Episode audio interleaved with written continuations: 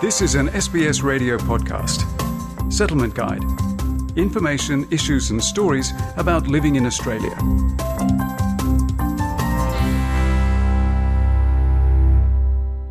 SBS acknowledges the traditional custodians of country and their connections and continuous care for the skies, lands, and waterways across Australia.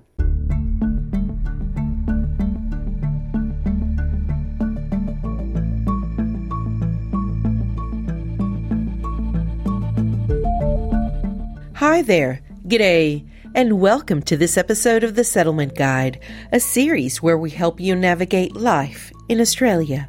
Whether you arrived today, have been living here for years, whether you were born in Australia or you're planning to move here shortly, this series is for you. My name is Claudianna Blanco, and I came to live in Sydney more than a decade ago, and I'm still learning about life down under every day. Today we will explore the importance of greening where you live. Although gardening or connecting with plant life at home or in your neighborhood may not be your first consideration when settling in a new country, the upsides of doing so can't be denied. Australians place great value in green spaces. The personal, community, and environmental benefits of plant life are profound. This is why regulations are in place to guide what we can and can't do in our gardens and streets. Suburbs and city suburbs have restrictions on removing significant trees generally in most areas. All local councils around Australia have lots of information about what you can do with trees located on your property. And if you're ever in question, you can always call your local council. Let's get started. Regardless of whether you rent or own your property, there are many benefits to growing plants around your home. Horticulturalist Justin Calverley says working with plants is good for everybody. There's so much study and information about biophilia, which is the human connection to the outside world. And in built up cities, we tend to move away from that, but we always know we feel a lot better when we're surrounded by the plants in the natural world. The benefits of planting include the resulting shading and cooling effects. Another perk is the filtered air you feel when amongst established vegetation. And for migrants in Australia, there's just something about seeing a familiar plant out of context. Mr. Calverley explains it really draws you back to your homeland, and it's just a little comforting little nod that everything's going to be okay. So many unfamiliar sights and sounds that we get in our built up areas can be negated just by seeing, touching, smelling, or even eating a plant that you're comfortable with and something that you've grown up with. Especially that sense of smell and taste can take you right back to a childhood and take you back to your homeland. Plants and gardens can give that to you. In Australia, there are tree preservation orders across the country to guide decisions relating to our urban tree canopy. Marcus Pearl is the mayor of the city of Port Phillip in Melbourne. He says established trees are vital for our wildlife, our social amenities, and our health because open space is limited in most inner city areas. Therefore, urban residents must usually obtain approval from their local councils before they can remove significant trees, even in private gardens. Cities have different regulations around what they define as significant trees. Councillor Pearl explains certainly inner city suburbs and city suburbs have restrictions on removing significant trees generally in most areas because city councils want to keep up what they call their urban canopy, which is the amount of shade and trees in their city. In regional and rural areas, obviously there's differences for fire safety and those sort of items. But all local councils around Australia have lots of information about what you can do with trees located on your property. And if you're ever in question, you can always call your local council who has lots of language services also. Renters are also required to maintain green spaces. Maintenance means mowing the lawn and pruning the garden. Sydney property manager Iggy Damiani says beyond that, tenants must seek permission to plant or remove trees.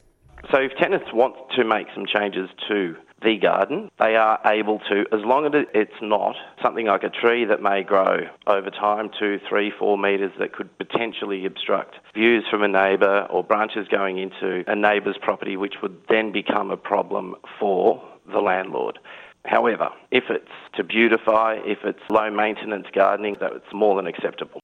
Mr. Damiani's advice to tenants is to foster good relations with the landlord by seeking permission prior to any major garden works.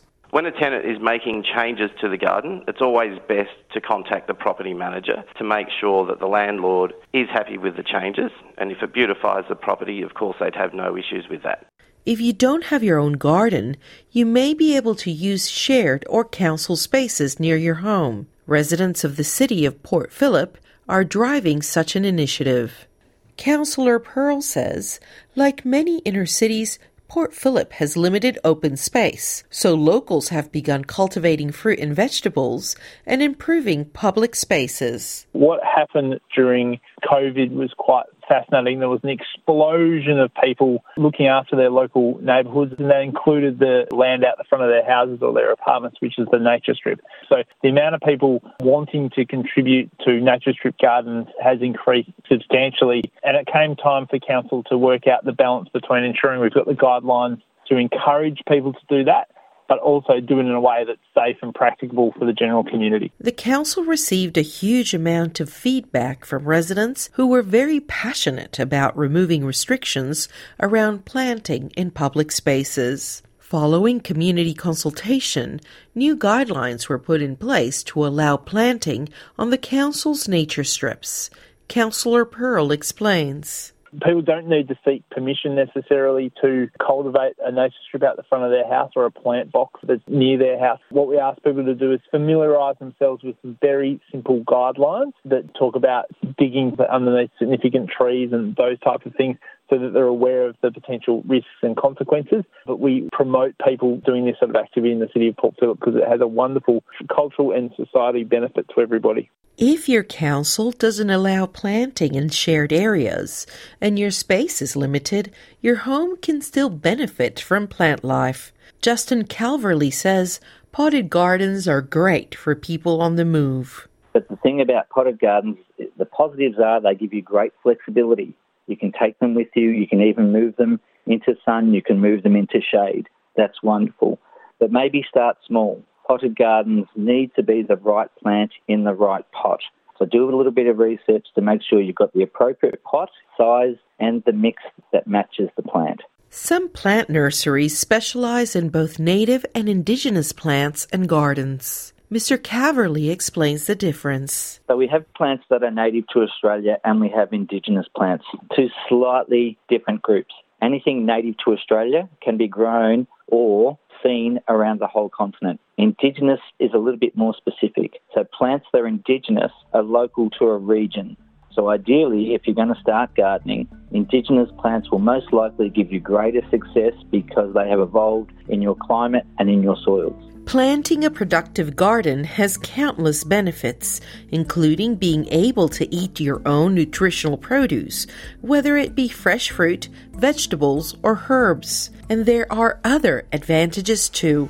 An additional health benefit to that is the light exercise we get from gardening. It's something that people of all ages, all cultures can get into, and it's good for us. We get vitamin D from the sun, and it's actually what we're built and designed to do light exercise, working with the earth. Thank you for listening to this episode of The Settlement Guide, written and produced by Melissa Compagnoni and hosted by me, Claudianna Blanco. The Settlement Guide managing editor is Rosa Germian. Until next time.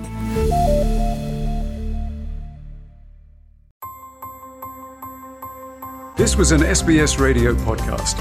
For more Settlement Guide stories, visit sbs.com.au slash radio.